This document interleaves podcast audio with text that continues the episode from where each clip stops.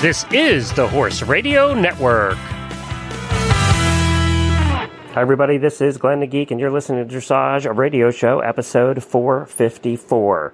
Well, Philip is with us on the Horse Lovers Cruise this week. We are in the Bahamas right now, somewhere sailing about, and we're so excited that Philip was able to join us with 40 of your fellow listeners.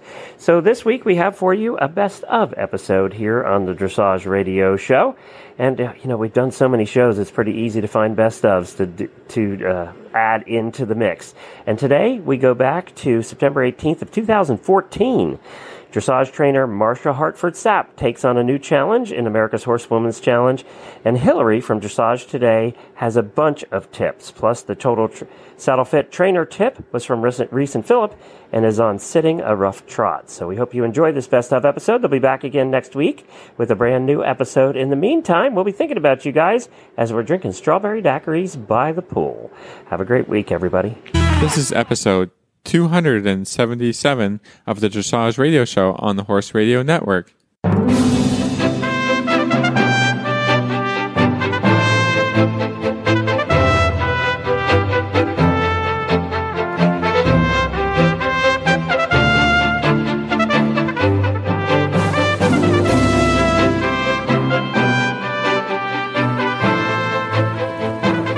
This is Reese Koffler Stanfield from Georgetown, Kentucky. And this is Philip Parks from Fergus, Ontario, and you're listening to the Dressage Radio Show. Hey, Philip, how are you tonight? I'm doing okay. Pretty tired though today. How about you? I same. It's pretty busy around here right now. Uh, I, I'm sure it's like that in every barn. Uh, everyone's sort of getting ready for the regional finals. Ours are in three weeks. Uh, and uh, I've got a big group of riders that go that are going to the American Eventing Championships next week. So we are going to wish them all well. They're just kind of getting their last final lessons going, and that's super fun and exciting. And uh, yeah, so it's it's sort of getting to be championship season. So it's it's it's busy around here for sure. Well, that's fun. That's fun. It just seems like everybody in the last couple of weeks has called me or contacted me. Hey, you know, I'd like some lessons. You know, like you know, when can you come out? And I'm just trying to pack pack everything into short f- short days and and uh, you know spend as much time with everybody that has uh, has called me as possible. So. Exactly, because it's about ready to freeze. Yeah, exactly. you're, you're right. You're right. So hopefully it doesn't Yeah. too soon, but the weather has definitely changed already here. I think we're going to be seeing leaves falling off trees and stuff. It's prob- probably in early winter. Seems like. Ah, I know, I know. It's it's getting cooler just in the last week here too, and it's like I can kind of feel fall, and oh, I'm just not ready for Not sure. ready. Never ready. But yeah. No, we've had to clip a couple horses. The horses that are going to Texas, they've already been clipped, and we're uh, grabbing sheets out already for the horses that are showing in the next couple weeks. So, oh boy, yeah, not ready for sure. So, I know, I know. Well, I think So- we've got a good show this week. As always, we really do. We do. We have a great show. Looking forward to it. Um, who do we have on the show tonight?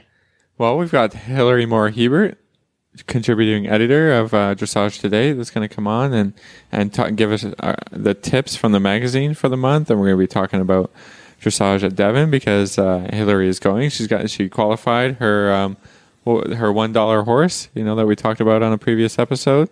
She's riding a one dollar horse to uh, to uh, I think Prix St Georges at Yes. Dressage at Devon. I mean that's this is a big, Big accomplishment for her. That's Big really deal. fun. Well, Reese, we've also got Marsha Har- Hartford Sapp from Florida, and uh, she's a dressage trainer. She also um, breaks breaks young horses. Right after this commercial break, we're going to jump right into Hilary Moore Hebert, contributing editor of Dressage Today. Choosing a supplement can be confusing. How do you know which ones are right for your horse? Kentucky Performance Products will simplify your search for effective research proven supplements that meet the challenges of today's horses. And this week's highlight product is Contribute Omega 3 Fatty Acid Supplement. The properties of omega 3 fatty acids benefit every system in your horse's body. Contribute improves breeding efficiency in mares and stallion. Maintains soundness and protects joints from damaging inflammation, sustains a strong immune response in horses of all ages, and decreases the levels of inflammation in your horse's body by sustaining adequate omega-3 fatty acid levels. Learn more about Contribute omega-3 fatty acid supplement and all the other products at kppusa.com. That's Kentucky Performance Products at kpp USA.com. Well, as, as always, this is our favorite segment of the month. Hilary Moore Hebert is on from Dressage Today. She is the contributing editor, and she's going to tell us what's happening at Dressage Today this month. How are you, Hilary? I'm doing great. How are you guys? We are awesome. So I love, you know, like I said, I, we love this segment. So we're ready to jump right in. What's our first topic for the month? Okay, so I know that um, we're still in September, but I'm going to jump ahead to our October issue because um, we have an awesome cover story with Boyd and Silva Martin about the power of partnerships. And I'm really excited about this article because um, I just was at uh, Morven Park and Seneca Pony Club this weekend, going back and forth between the two shows. And I was lucky enough to see not only Boyd kick some butt um, at the event there, but uh, Silva Martin is back with Rosa Cha. I think she got in the 70s in her FEI class. And so um, it was neat to kind of have that magazine in hand while I saw the two of them competing. And I know that um, Silva's going to be heading to Devon um, to compete there, um, as am I. And I thought it would be really neat to start off by talking about um, the article that they have uh, on building partnerships together. So it's a really neat article that um, Amber Heintzberger wrote, and it just talks about, you know, all of the ways that the two of them support each other. And I thought it was really neat to um, look at a lot of the different things where they talk about the importance of having a strong horse and rider bond, strong owner and rider bond, um, and then a really strong support crew. Um, and so I just thought that was kind of a neat thing and wanted to talk about that with you guys, just in terms of, you know, the importance of having a team that can support you. So whether it's as an amateur, if you have a family that supports you, and then maybe because you work late, you splurge a little bit and have someone get your horse ready for you a couple times a week. Or as a trainer, you know, who do you have when you're going out of town to take care of the barn? And I just thought I would ask you guys, um, you know, what you sort of think is the most important thing in terms of building up a supportive partnership to get you through, especially the competition season as we're going into championships and everything. Well, I mean, it takes a village. I think I think that that's the thing about the sport in general. You know, you have to have good communication with your vet, your farrier. They need to communicate. Your massage therapist. Um, you know, I am super lucky that I have an amazing assistant trainer, Ashley Rand, who takes care of things when I'm gone uh, which is awesome because there are times I have to travel and go to clinics and and so she keeps everything running here at the farm. And you know i have a wonderfully supportive husband um, who's not a horseman but has um, learned how to be a horseman uh, or he can night check. He's a great night checker. Um, which is great because then I don't have to bring somebody in to night check. He can do it. And if he has any questions, he can always call um, somebody if he needs it. Um, one of my best friends is a vet as well. So she's awesome, is always on call. You know, if I can't get a hold of my other vet, um, you know, if I have a quick something, she's great. Um, so I am so lucky. And then, and I didn't mention my family. My mom and my, my dad are still huge supporters of, of me.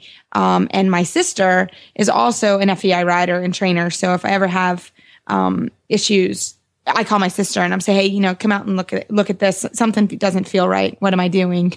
what am I messing up?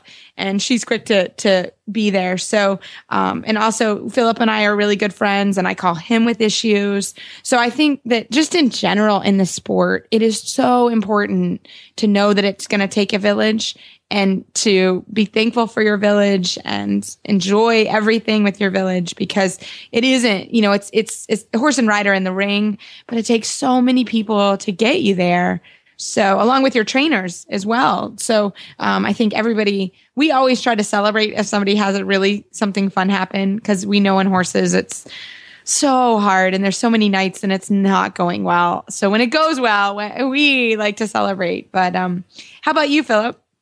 Yeah, I think, I mean, absolutely. You guys are right. It just takes a, a huge um, help from some people and just a little bit of help from lots of people, you know, um, can get you where you need to be. And my situation is a little different. I uh, I just straight up board my horses at, at a farm, and, and I do a lot of freelancing. So the the horse care aspect is not um, something I'm you know day to day involved with, or having you know like when I'm away, somebody having to do the stalls. I found it really easy just to pay a monthly board and just you know have that kind of taken care of.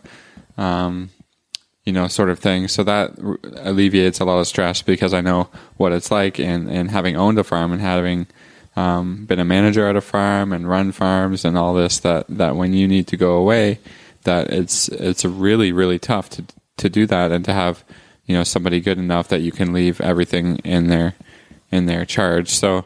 Um, that's alleviated a lot of stress, you know, in my life, and uh, I found it, you know, something just to be able to hand that over and and and not to pay a staff member, but just to pay a boarding facility who has staff and all that. And, and I found that really um, simplifying, anyways. So I mean that's good on my end. And then of course you know everyone that you talked about, vets, farriers. Uh, my wife, of course, uh, she's actually really good at organizing. I really notice when she doesn't help me organize before a show, I always leave. I always leave stuff behind, and then uh, you know I've gotten to a show grounds with without boots before, and um, I, I, mean, I think I've pretty much forgotten everything I've needed to have. At the horses at, aren't there. yeah, well, yeah. I mean, I get the horses there and everything, but then it's everything else, isn't it? So, um, I think I haven't forgotten my jacket before.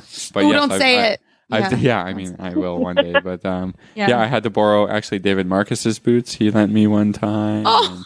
I'm terrible for this stuff. I know I should make better lists and, and really get it organized. But no, you need to put an extra set of everything in the trailer. That's what I try. I'm like, I have another girth. I have another pair of breeches. I have another, you know, a, a small coat, but I can get in that bad boy because I'm so afraid of forgetting something. So yeah, I need a lot of help in the remembering department. So um, yeah, I thank everybody who's lent me something over the years, or or who you know where I've had to run back and and get something. You know, a lot of people have helped me out. So so um, yeah, partnerships all the way through. You know, you can't. You know, even though it's just you and the horse in there, it's definitely that's not the all encompassing.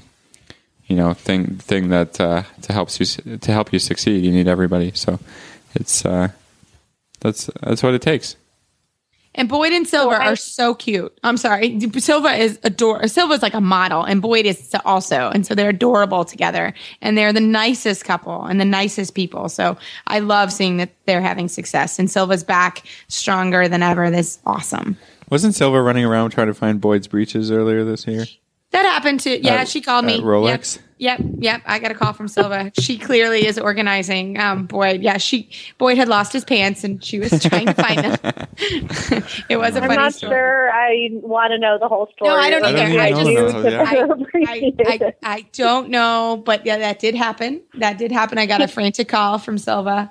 Where could she find pants? So I, you know, I don't. I didn't ask questions. I just helped. Gave gave some gave some answers there. Yeah. Mm-hmm. and moving on. So I have a packing tip actually that maybe not only you, Philip, could use, but apparently uh, Boyd might be able to use as well yeah. since he doesn't have any pants. Is I have a um, bag that I keep all of my show clothes in, so I don't keep them in a closet. I have like a bag where all my white breeches, all my show shirts. Apparently, I sound like a hoarder right now because I have a lot of them, but I have all of them in there. I keep all of my like hairnet thingies, all that stuff are in there. When I get home from the show, I bring it to the laundry room. I take the stuff out that's dirty that I've put into a trash bag to keep separated. I wash it and dry it, and then I put it right back into that bag. And I do the same thing. The whole tote comes into the barn. Anything that needs to get washed gets washed. It gets put back in the tote, and then the tote goes in my tack room in the trailer. So everything travels as like its own kit. And I only have four different things like that where everything goes with it. So I it's taken me my entire life to get into this habit, but it I was definitely disorganized before and if anyone, you know, needs a trick for doing things, the more that like things can kind of travel together and you can just keep them all with you, I find the better. I love that too. I do very, something very similar. I have a show bag. It comes in, everything gets washed, and it's back in the trailer. Uh, no, I and then I have one, you know, one bin of show clothes that does live in the closet that I'll take out or whatever. But I, I'm also try to keep everything very organized. Philip, we may have to get you a big tote bag. Yeah. Just saying. I mean, it's That so bad. Like it's like I'll have all the stuff together, and then I will like I'll be going out the door. Maybe it's six a.m. It's an early morning problem, and then I'll you know, like I'll put down, say it's my jacket or whatever. I'll put down my jacket to put on my shoes, and not pick up the jacket again, even though it's sitting right like I'm, Philip, I'm my load the car. Load the car happen? at night. Yeah, Load that's why I had to start night. No, doing. I, yeah, I, I I do start that. I mean, everything's loaded the night before, and because I, you're not going to grab. Only thing I need to grab is my keys and a cup of coffee, and then I'm good to go. Yeah, so, that's the key. I think. and that's the key. Philip, we Hilary, we need to get Philip some tote bags. That's all I'm saying. Yeah, because I think the problem is is it's living too much in your house. Because what I've even done, and this shows how much I travel, I have a bag of clean clothes that are like street clothes that I have, and a whole set of toiletries and a hair dryer, and that all lives in a suitcase that's always packed, and all those things are always with me in the trailer. So during the show season, I leave that stuff just in the trailer. I mean, I travel so often, it's not just sitting in there for months at a time. Um, but I just leave it there or I leave it, you know, so that the whole thing is like a little traveling unit.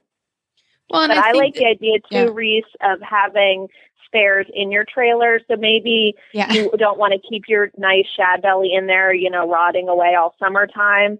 But it's good if you have like kind of your foul weather show coat that's a zillion years old that you would barely be caught dead in. It's kind of nice, I think, to just keep it on a hook in there so that you would just have a backup. Yeah, and I have an old set of boots in there, and I have a girth in there, and I have an old bridle, and that stuff's all and- and with like a I don't know a KK snaffle on a relatively generic bit. So I know that okay, I don't have a saddle in there, but I have everything else that would need to be in there. Um, because again, you know, it's the same, you know, and and I have a great great team, but they don't worry about my stuff. So if I forget to put my boots in, they're like, "That's your fault, not mine." Um, so I keep a spare set of boots in there and spare set of spurs. Uh, again, they're old boots, but I I kind of kept them nice enough that if I had to show in them, I could. So I don't know. That works well for me, and it kind of takes my anxiety away because that's a that's a huge part of the horse show is is the anxiety of having all your stuff. And I don't know about you guys, but always the first show of the spring, you know, like when we come out, we have like a little schooling show we always do in March. And I swear, every that's like the time that everybody forgets everything. It's like somebody is running back to the farm. It's only 10 minutes at the it's at the horse park. So somebody can run home and get something. It's not that big of a deal. They can be back in 20 minutes, but that is always the show. And so we always try to minimize that. And I always try to go through a checklist the week before that horse show and say, who has hairnets? Does everybody have gloves? Does everybody have sort of everything that we need to have? So um, definitely has has helped, uh, but that is definitely an issue for people, and and raises anxiety levels. So I think if you can have all that stuff, then um, you won't be like Philip or Boyd and not have important items Maybe like it's just boots a or lack pants. of anxiety. Maybe pants. I'm just not anxious enough. You know. Yeah, probably not. Yeah. That's actually one of my big tricks for helping with showing anxiety is I tack walk my horse at 7 a.m. and uh, it makes it so that I know that I have everything there because you can't be on your horse tack walking them if you don't have your saddle or your girth or your boots or whatever. And I find that just getting on to do that, maybe I'll do, you know, just two minutes of trot or whatever just to feel that they're okay. Um, but even if I have like an 8:30 ride, I still will get on at 6:30 just to get on and tack walk them, just to know that I have everything that I have there, and I'm not running around two minutes before my test looking for, you know, a pair of gloves and a whip. No, I think that's such an important thing, and and I and it helps the horse. The horse's stretch gets you in the right frame of mind. So I love that tip. We do the same thing, so that's a really good one. So Excellent. the next tip is um, a little bit more training based, but it is sort of about you know preparing for things. And I thought this was neat. This is back to Boyd and Silva's um, article about partnerships, and they talked about uh, taking your horse through water. And I thought it was a neat tip because it says that um, you know it really builds a horse's trust in his rider's judgment because they can't tell what's underneath the surface. So it um, it really starts to build a relationship between you and your horse and a you know a strong partnership. And it also prepares them for things um like going to Devon, especially my gosh, knock on wood, if it's raining this year, uh you definitely then will be prepared with being underwater by going through you know some uh, water complexes or you know if there's a lake or a river or something near your place but the tips were really nice. So this is the three tips that came with taking your horse through water. The first is um, to really sit deep in the saddle, keep your leg on, and urge him into the water. Um, and the transition from dry ground into the water is usually the hardest part. So really, you know, work on getting that because once they get their feet wet, they're usually okay if you have a horse that's lacking the confidence that doesn't want to go in, that it's really good to have a more experienced horse that is comfortable with water lead them in so that um, then you you know have them more comfortable and they see their buddy in there. Um, but then if you do have a horse that's a bit more timid, just be uh, you know a little bit cautious when you go into it. Um, because the water splashing around is going to be a new sensation for them. And then the last point they said is once your horse is in the water, if he starts to splash around and puts his nose down into the water, get him moving because there are horses that like to roll. It's gonna go down. Yeah, I knew where that was going. whole body in there. I was like, oh. Keep it moving. Uh, so that was the big warning. So, um, you know, if you take your horse through some water, make sure that they don't roll with you on their back and take you for a swim. Um, but then once they get used to it, depending on finding a place that has really good footing, a solid base, you know, then you want to avoid swift currents and deep water. Just find some place that's like four inches that doesn't have slippery rocks or deep mud. Um, you know, and then you can maybe try trotting in and out or cantering in and out. And um, I just thought that that was a neat thing because I think, first of all, it prepares us. I've definitely been at shows where there's a giant puddle, you know, right at X or something where you have to go across the diagonal through the thing. Um, and also, I just think it's a good partnership building exercise, especially for the dressage horses who are so used to us having perfect footing for them and they're in their little enclosed 20 by 60. Oh, I think I think anything that you can do is important. I will tell you, I was riding a five year old who is a superstar, but today it was cooler here. It was rainy and kind of gross, and um, my assistant was, we have a clinic here next week. So we're trying to get ready and clean everything. And, you know, it's in the afternoon when I ride him. That's the time that she can do it. So she's up cleaning the mirrors and he didn't like that. And then uh, the gentleman that helps me in the barn, he was cleaning, he was uh, working in the garden. So there was stuff flying all over the place. And, you know, you just got to ride through it and say, yeah, you know, I know this is not normal, but this is what's going on. And i think that's the same. You can put that to to going through water. And i think that uh, you know as you start showing your horses and start getting them out it is so important to have done this kind of stuff going through water. We have the mounted police that come and do desensitization with with all the horses here.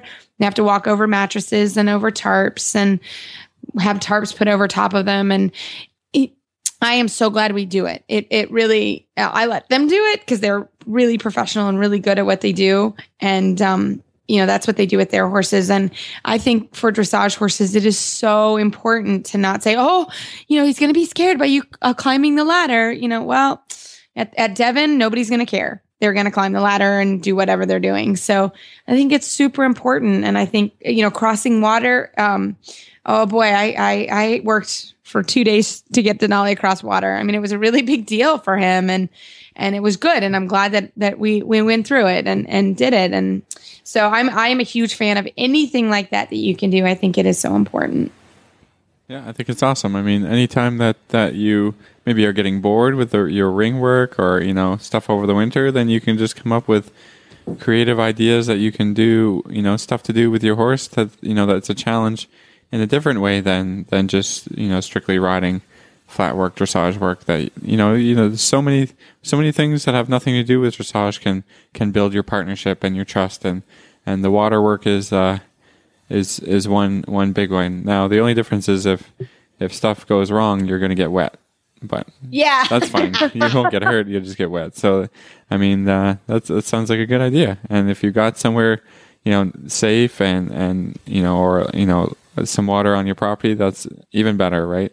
But it doesn't hurt to go, you know, to take them out to. You know, there's lots of places that have you know, cross country schooling, you know, where you can go for an ice hack and, and bring them to a, a water obstacle and, and you know, work on it and figure it out. You know, there's lots of great stuff. I mean, we're just coming into the fall. You know, maybe you're done show season and you can work on some other things. You know, some some different challenges. So that's a, that's a nice tip and a, and a good idea.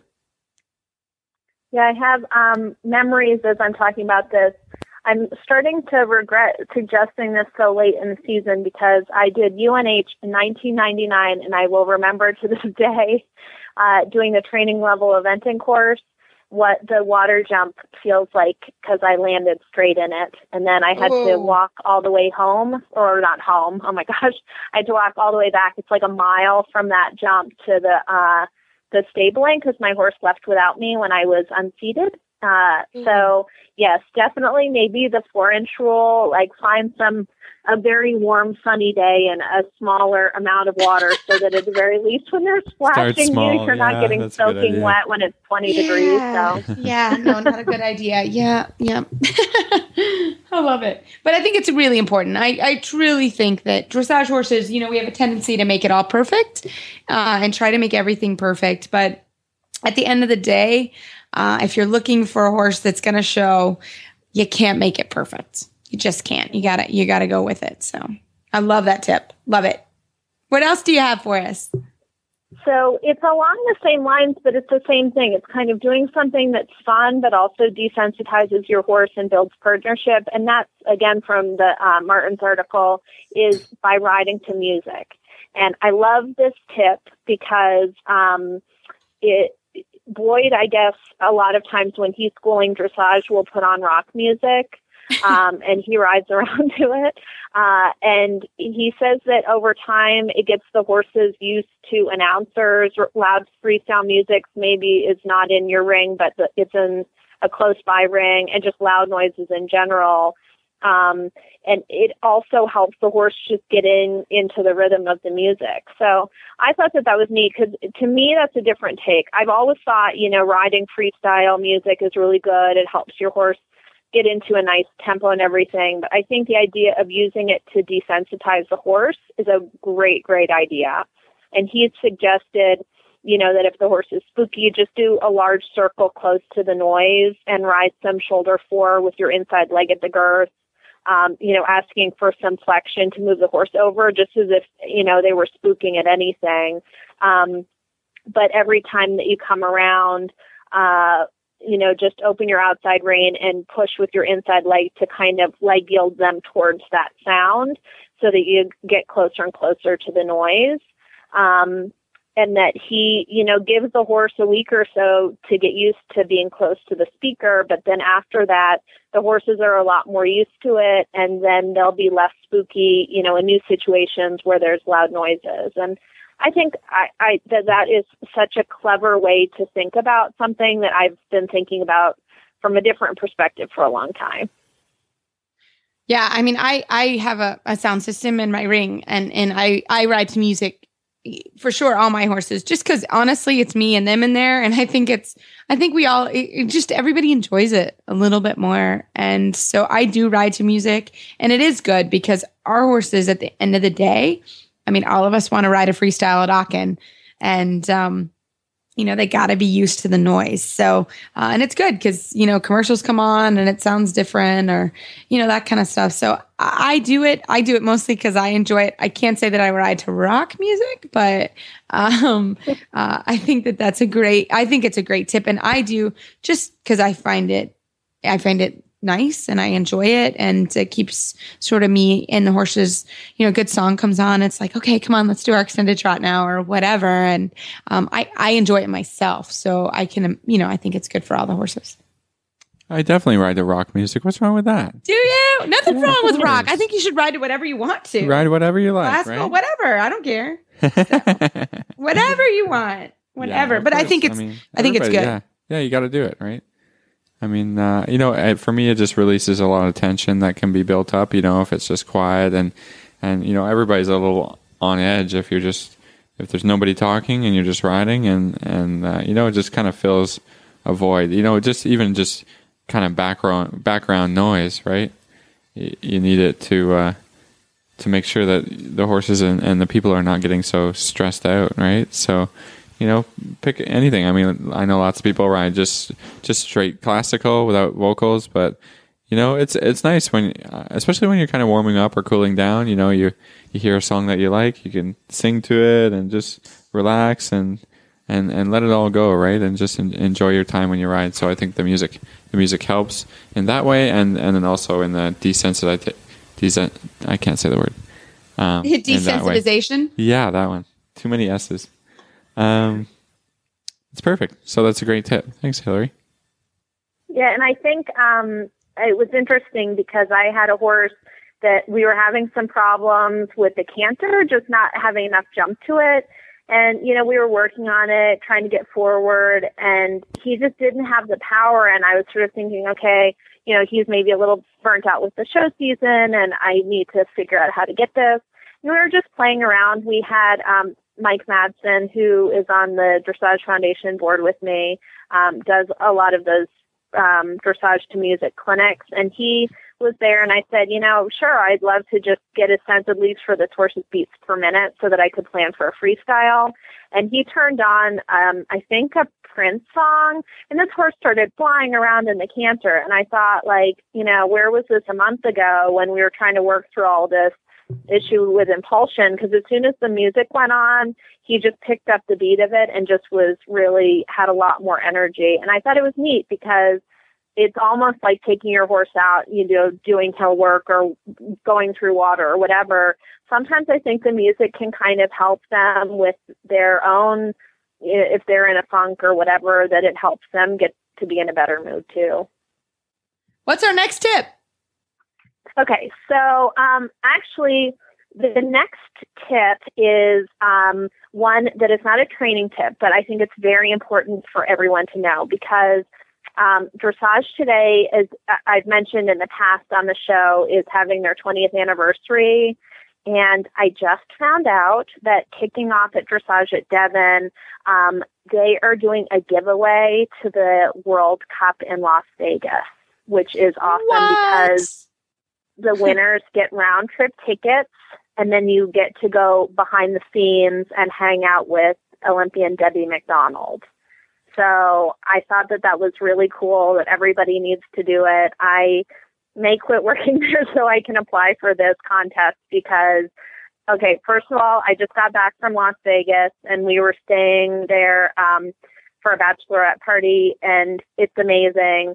World Cup, I don't know if Uh, you guys got a chance to go there the last time in Las Vegas. Oh yeah, Even it's the same. Matthias Rath was telling me that like his goal was to come back to the US after having seen World Cup the last time around there. So to go there and hang out with Debbie McDonald when they told me that they were going to do this giveaway, I was like, I have to tell everyone who's listening to the show because um, there's a sign up for the sweepstakes and it's starting to kick off the week of Devon. So um, everyone should definitely check that out. So how do we sign up? Because uh, Philip and I are already going, but yeah, how do we sign up? so it's it's just on dressagetoday.com. And if you guys are going to be at Devon, there will be computers there at the Dressage Today Horse Tech booth um, the whole week so that people can do it there because I know you're not bringing your iPad around or whatever at the showgrounds. Um, so there's also, um, you know, the ability to do that there. Um, and I don't know, uh, you guys, because you aren't down where we are, but the Dressage Today and Horse Tech booth, it's closer to the warm up arena than a lot of the other vendors. Um, a lot of the other vendors are closer to like the entrance and the grandstand, but Dressage Today and Horse Tech have a tent that's right next to the warm up and uh, the entrance to the stabling area so that you can kind of watch the warm up um, and get some free magazines and water um, and go over and say hi to them. Um, and I think that this year on Friday night they're going to do a wine and cheese party um, so that uh, you know you can go and sign up. So theoretically, you could get free wine and cheese, watch a bunch of Grand Prix riders warming up, and then also enter and possibly win two round trip tickets to the World Cup final. So that seems like not a bad trip to go there, even if it is raining. Nice. I know. I Philip, we need to go do this. This sounds like awesome fun. but you can't. You guys can enter it um, online. So you know, definitely do Okay, that if you can. easier. Because Yeah. even if you um, are going anyway, it still is an inclusive trip, and you get to hang out with Debbie McDonald. So that's pretty neat. cool. Awesome. Any other tips, Hilary? Yes. So I'm going to end mine with everyone who is, you know, not going to Devon or talking about, you know, going to the shows and all this stuff. I wanted to end with something that's just a nice, straightforward tip for everyone to kind of go away with. And this is from my Dressage 101. And I'm very sad. I just wrote the last one for December, and I'm not sure. We haven't talked about whether or not we're going to continue it next year, but um, if we don't, I'm going to miss it dearly. Um, for those who haven't been following it, it's kind of basic exercises every month. And this month I went over um, 15 and 10 meter figure eights. Um, just to start, we had covered in the past doing the 15 or the, sorry, the 15 and 10 meter circles. And in the past, we also talked about doing the 20 meter figure eights but this one um, gets you down to doing the 15 meter figure eights and the 10 meter figure eights. And I just wanted to talk about the um, 15 and 10 meter figure eights for a second because uh, the 10 meter figure eight, if you do it centered where you're passing over X between E and B, is a great way to get your horse supple and prepared for that movement in the first level test that calls for the half circle to half circle. So um, that was one point. But the 15 meter figure eight, I wanted to talk about with you guys because it's not in any tests, but I really like it as an exercise. So I wanted to focus on it a bit more because it's smaller than the 20 meter, but I think that as you get down into the smaller sizes, it's a little bit less of a struggle to maintain the balance because it's a bit bigger than the 10.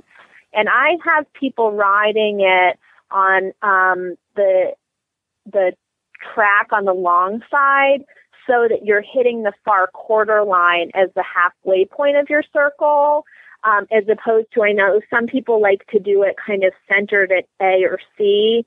Um, I prefer to ride it on the track with the far quarter line, and I suggest that you put cones down, you know, to mark sort of the different points that you would hit because uh, it doesn't lend itself to the easiest geometry because it's um, you know not really centered on specific letters.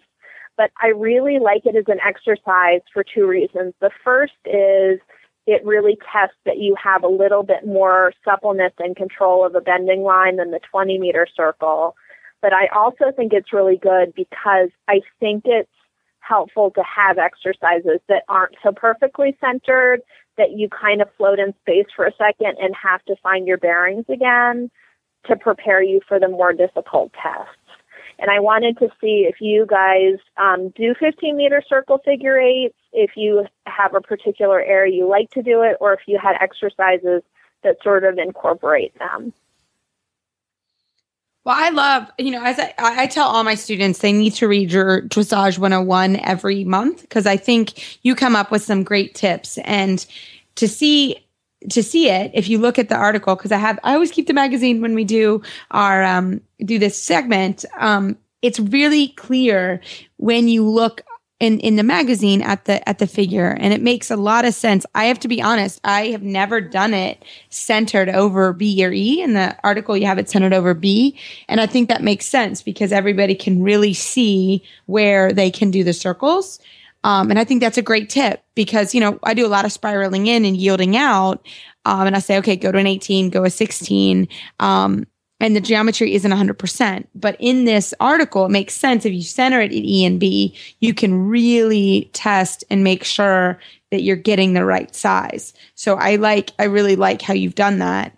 Um, you know, we do a lot of figure eights, uh, especially with the horses that are showing first level, because they have um, that sort of. There's two.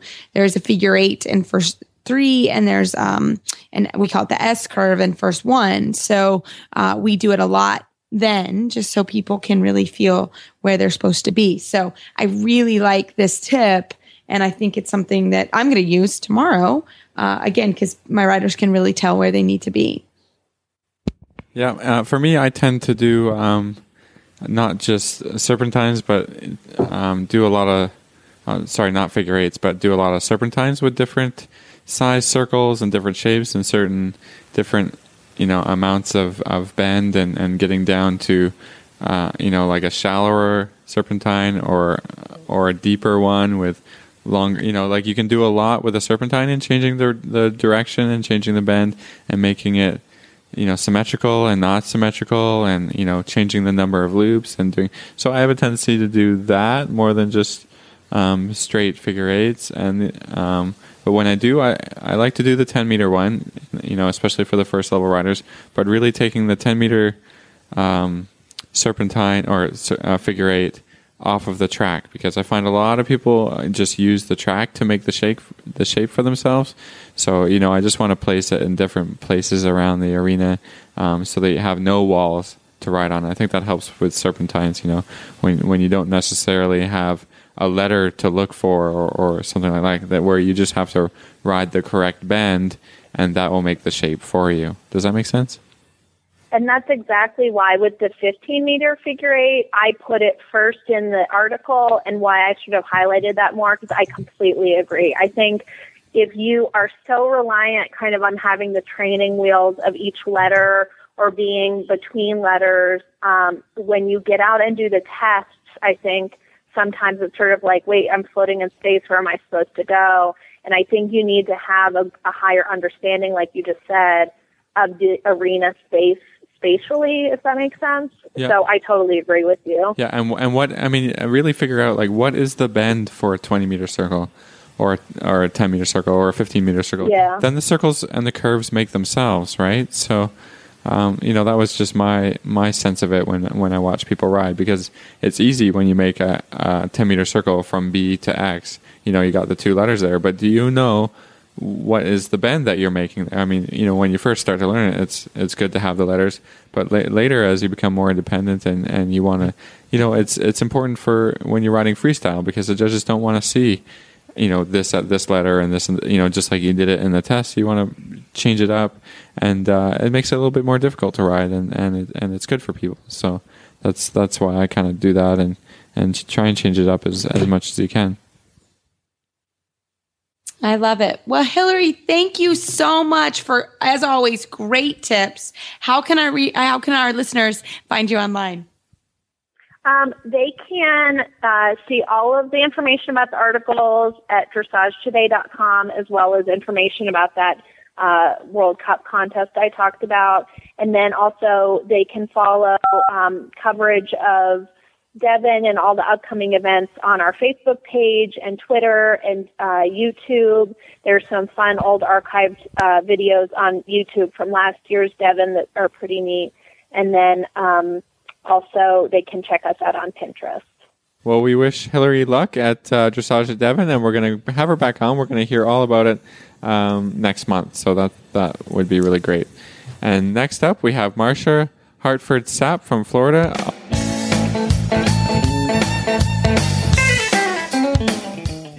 This week's spotlight product from EasySignsOnline.com is their outdoor silhouette cutouts. Made from a long term outdoor durable vinyl aluminum material, these cutouts will outlast the old style painted wood ones by many, many years. A great way to add an equestrian image to your barn, horse stalls, mailboxes, houses, or campers. Choose from dozens of equestrian or animal graphics online, available in two different sizes starting at only $59.95. And remember, free shipping on most orders over $100, all at easysignsonline.com. Get your silhouette cutout today. Well, we are so excited tonight to have Marsha Hartford Sapp on from Tallahassee, Florida. She is the head trainer and owner of Southern Oaks Equestrian Center in Tallahassee, Florida. And she is the head trainer for the Florida State University equestrian team. Welcome to the show, Marsha. Welcome. Thank you so much for um, for taking the time to talk to me this evening. Oh, we're really excited. So tell us all about um, your role in the Extreme Mustang makeover. Oh, yeah. Right now, I'm actually in Fort Worth, Texas. Um, I traveled here yesterday 900 miles um, to participate in the Extreme Mustang makeover. This is my fifth year doing that. Um, and I have um, a horse that came out of the wild um, uh, right around the first of June that I've spent the last hundred days training, and um, and I'm going to show him this weekend at the at the Mustang Makeover. Now, can you give everybody uh, an idea about what it's all about and, and, and your preparation for this event with the horse and, and what you're going to have to do? Yeah, the Extreme Mustang Makeover has been around um, since 2007 or so, and uh, trainers receive a randomly selected wild Mustang. Never had hands touch it, never had any training. You can't even put a halter on these horses. And we get a hundred days to train the horses for the, the competition. Um, and when we come to the competition, we're expected to show the horses in hand. We're judged on basic handling skills, some leading exercises, uh, the condition and muscling of the horse that we've put on the horse in the last hundred days. We have a riding component um, uh, that's judged in two different phases. One's a pattern class, walk, trot, canter, um, changes of leads, rein back, spins or turns. Um, and then we have a, a, basic trail class where the horses go in and they perform maneuvers that you'd see in, in everyday work, like opening a gate, backing over things, walking over a bridge, etc. Um, so in 100 days, we have to get the horses halter broke, trained to saddle, trained to walk, trot, canter, change their leads if, if they're able to, um, and, and basically be a good citizen so that they're ready for adoption. Well, that sounds like a big challenge. Now, can you give our listeners a little bit of background information about about you and maybe your dressage background and, and, and everything? Yeah, yeah. Um, I'm primarily a dressage trainer. I'm based out of Tallahassee, Florida.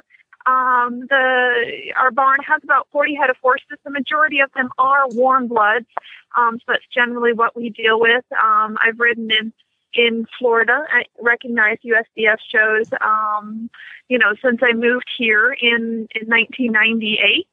Um, so I have quite a background in dressage. Um, also have done some some hunters and jumpers as well. Um, one of the, the things that I, I particularly like is the training scale and always going back to the, the foundation of the horse because that is the foundation for, for any type of showing we do, including dressage. So the, the, the Mustang makeover excites me because I'm able to, to get in there at the base level and, and train a horse from, from the ground up and the, the dressage pyramid and the training scale is super important to me for, um, you know, for the training process of the horse. So I always go back to my my dressage work when when we start these young horses under saddle. Now, how did you get started in this pro in the Mustang makeover? That's so cool. How did you start with that? Well, you know, it, it really brings together a lot of things that I'm passionate about. Um, animal rescue. You know, I actually had um, some training and a and some time in the animal rescue field um, while I was um, studying at college. So it puts together uh, animal rescue. It puts together my passion of training horses. Um, and also, you know, it's a little bit extreme. I mean, taking a horse out of the wild and training it a hundred days, that's, that's pretty tough. Um, so I'm up for the challenge. It's always a challenging, um, sort of thing, but it's always a win-win. I learn something, the horse gets a home, um, and it's a great way to showcase my business and, and what it is that we're all about here because it really is all about the horse. Can you give our listeners some more about your philosophy and how you get started with this? You know, maybe uh, you know when the horse comes to you. What are some things that you like to do? That that what's your program all about? Well, for my program, we do um, a lot of foundation work on the ground, and I think that's really important um, so the horses don't have bad experiences when there is a rider involved. So when a horse comes in, wild or otherwise, we we go straight to the round pen. Um, I, I do round pen work with the horse. We we teach them voice commands, walk, trot, canter, and the most important word, whoa. Uh, we do join up. We long line them. I long line every horse that comes in so that they understand turning and stopping, and they're comfortable with uh, with the handler on the ground, and we do a lot of backing out desensitization. Um, you know, and just in general, we build trust from the ground up so that the horses understand and are confident uh, with us and what we're asking from from the ground and up until we step foot in those irons. That is so cool. So, can you tell us a little bit about the American Horsewoman's Challenge? Oh, the American Horsewoman's Challenge is a wonderful competition um, that that is this is its inaugural year um, in the United States. I'm so happy to be a part of it.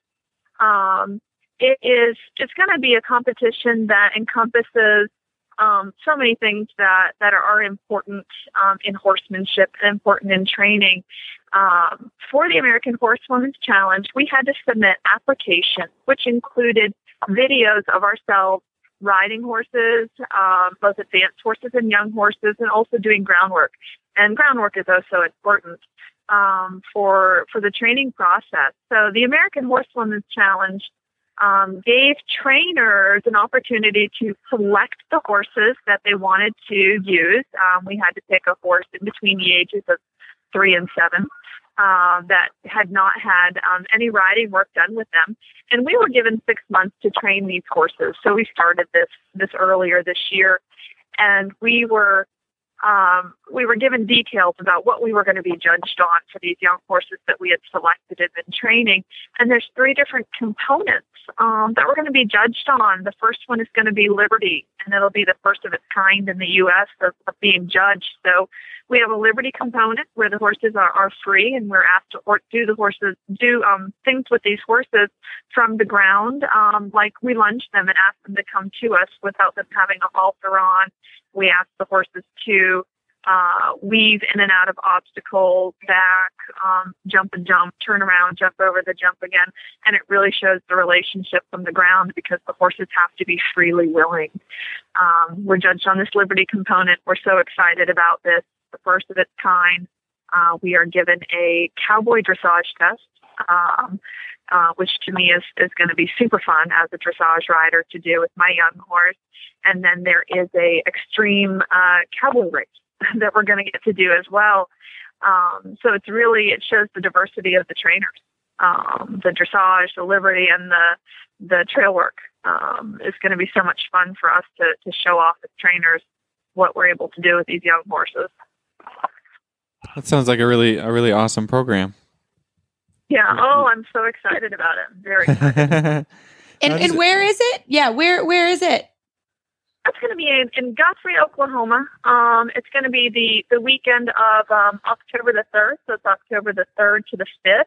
Um, I'm going to get to drive home from Texas, uh, regroup for a couple days, and then drive out to Oklahoma um, for that. Um, but I, I'm excited about the young horse that I'm showing and just in general the event because it's a really, you know, uh, it's a needed event and uh, it's going to be the first of its kind. And and uh, you know, just to be able to see these these these horsewomen and their horses is just going to be a super experience, I think.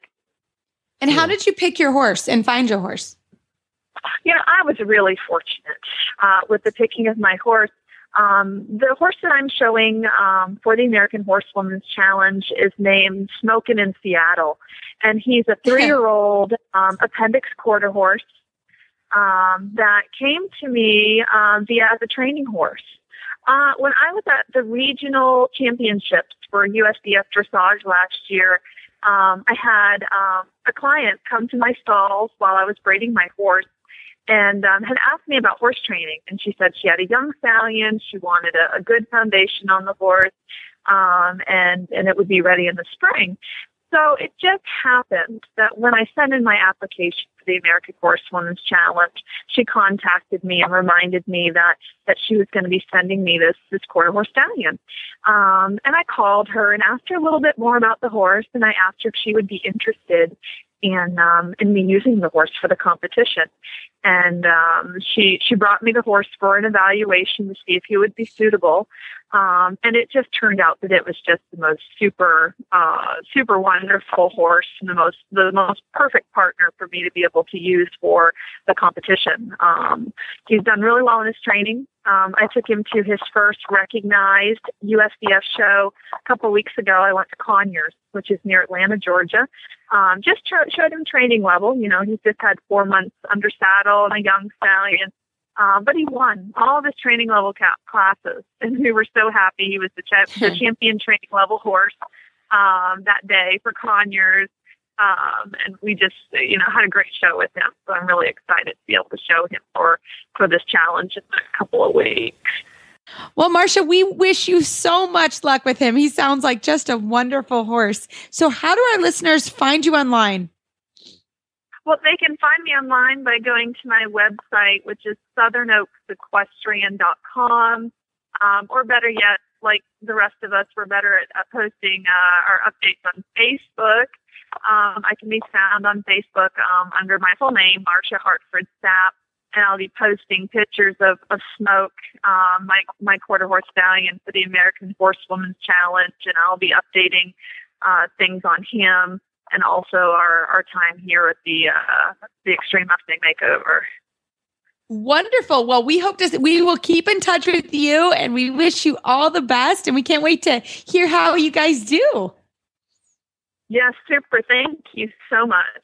Well, that was so fun to hear from Marsha about what she's doing, and we wish her well, and we will have her back on for an update. I think it's great. Also, kind of ties into what we were talking about with Hilary that dressage horses really need to be all around horses. And I think we need to stay open to that as trainers and riders. So we wish her luck in all the things that she's doing for sure. So.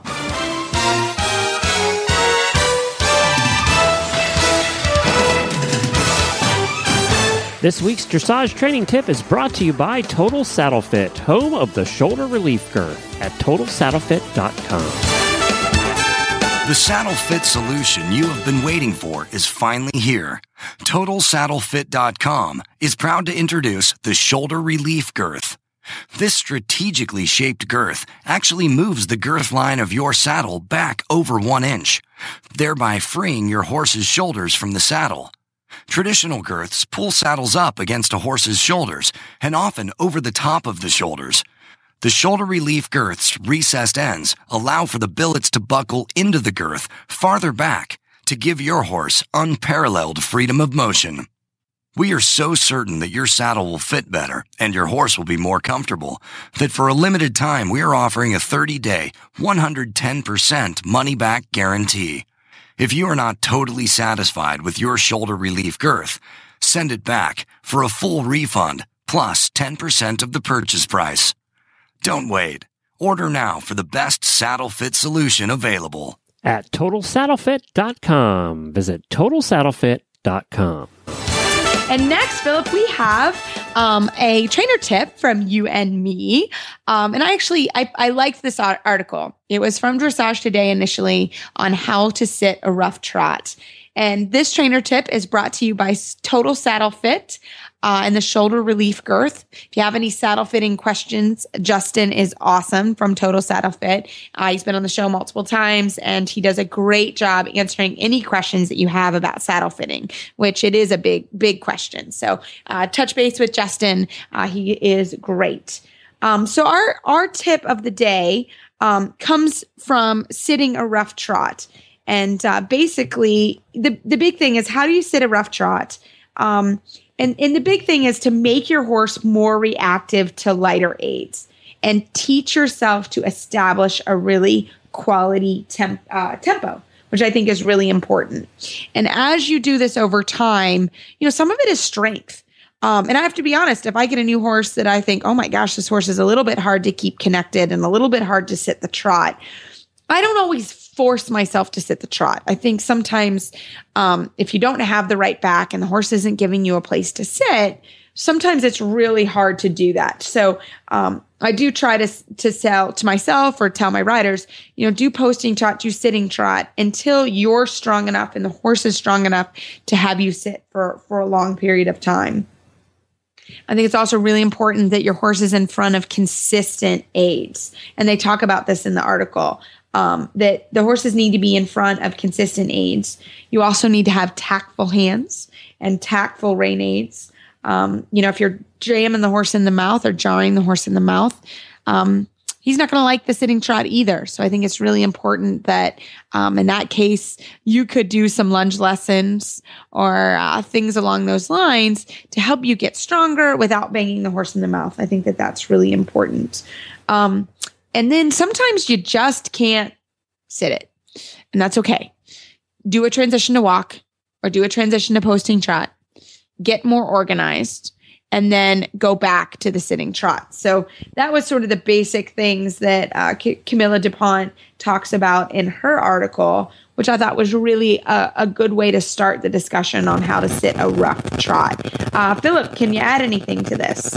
Yeah, I think uh, a good point from the article is to maybe think about and evaluate the horse's trot. I mean, you know, they all trot a little bit different. They have a different feel, you know, but um, you can do a lot of things to really improve the gait before you even think about start you know starting to sit it right because if you think about like why is it why is the trot tough to sit. Is is this a lazy horse? Is he behind your leg? A horse you can never sit a horse that's behind your leg. I don't care how good a rider you are. If if you're having to to push the horse along and try and sit that's not going to work. The horse is not carrying you right? Okay so that's one thing. Another thing is you know is the trot a little short and stilted, you know, and is that what's making it difficult to sit, then you need to really lengthen out the horse's gait a little bit before we before you even sit on him. So, and, and then you talked about the horse needs to have a, a strong connection and and and be good in the connection, and also um, have enough muscle to carry the rider along in this connection. So a lot of times, if you're a rider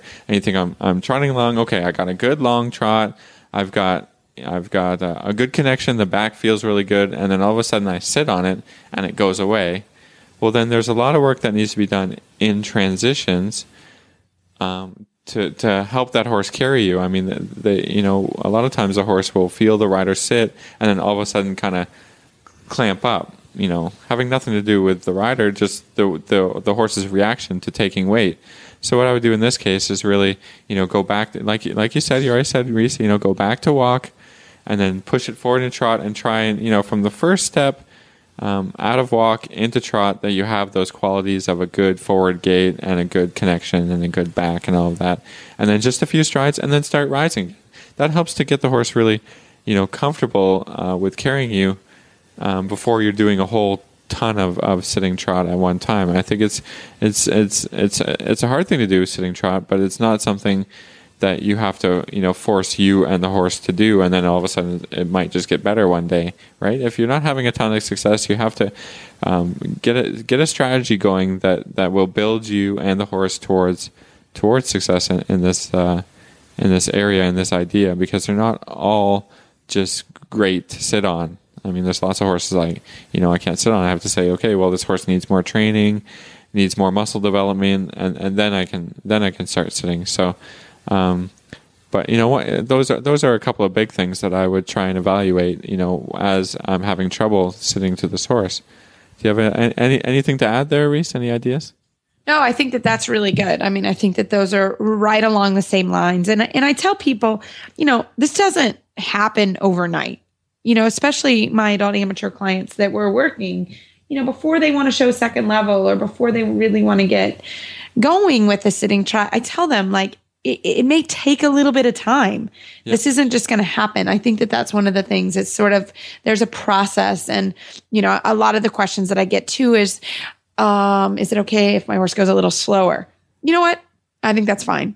If you need your horse to slow down so you don't pop him in the mouth or you don't give him a kick or what, whatever, I think that's fine. I think that that's you just need to know that obviously you're not quite at the tempo and rhythm that you need to be. Um, but that's okay if you need to start slower and, and work up. developing process. I, I tell people to buy themselves, you know, the strap that we, I call the bucking strap, right? I Yep. the one that goes uh, on the D rings of your saddle, sits in the middle. You Yep. can get one of those. It's not for bucking, but you know, if you're having trouble sitting, you know, put your hand on that strap. You know, take it off. You know, don't throw away the rein, but you can have your rein and your hand on that strap.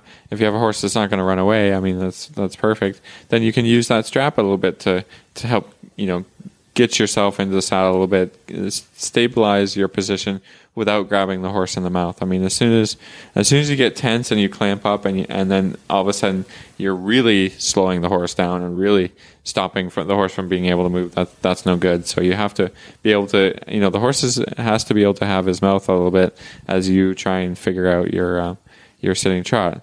And you know, I, I tell people with this too. There's no there's no magic answer to it. It's just you know professionals like Reese and myself ride you know six horses a day. Have been doing it for years. That's how we got good at it. It's, Yeah. it's not something that somebody just said like, "Oh, do this," and then all of a sudden I, I learned how to sit trot. I mean, Right. it just takes years and years and years and years, and then years more. So, Yep. you know, do the best you can. You got your own horse, or you borrow a horse, or you know, just ride as much as you can, and you'll get Exactly. better. That's, You will get better. All there is to it. Yeah. Yeah, it is time in the saddle. So, uh, good luck with sitting those rough trots. Um, and if you have any um, any stories to pass along to our listeners, we would love that. Um, as always, we love email and Facebook questions. Um, we try to get to them uh, when we can. So, thanks so much again for for being there and participating. So, um, everybody, you can find our show notes and links to today's guests on our website, dressageradio.com. You can like us on Facebook, just search Dressage Radio Show. Follow us on Twitter at Horse Radio. My website is maplecrestfarmky.com and my email is reese at horseradionetwork.com. You can find me at philipparksequestrian.com and my email is philip at horseradionetwork.com. I'd like to thank our sponsors this week for allowing us to put on a show. And don't forget to check out all the other shows on the Horse Radio Network at horseradionetwork.com. Everybody, keep your heels down and your shoulders back, and we'll talk to you next week.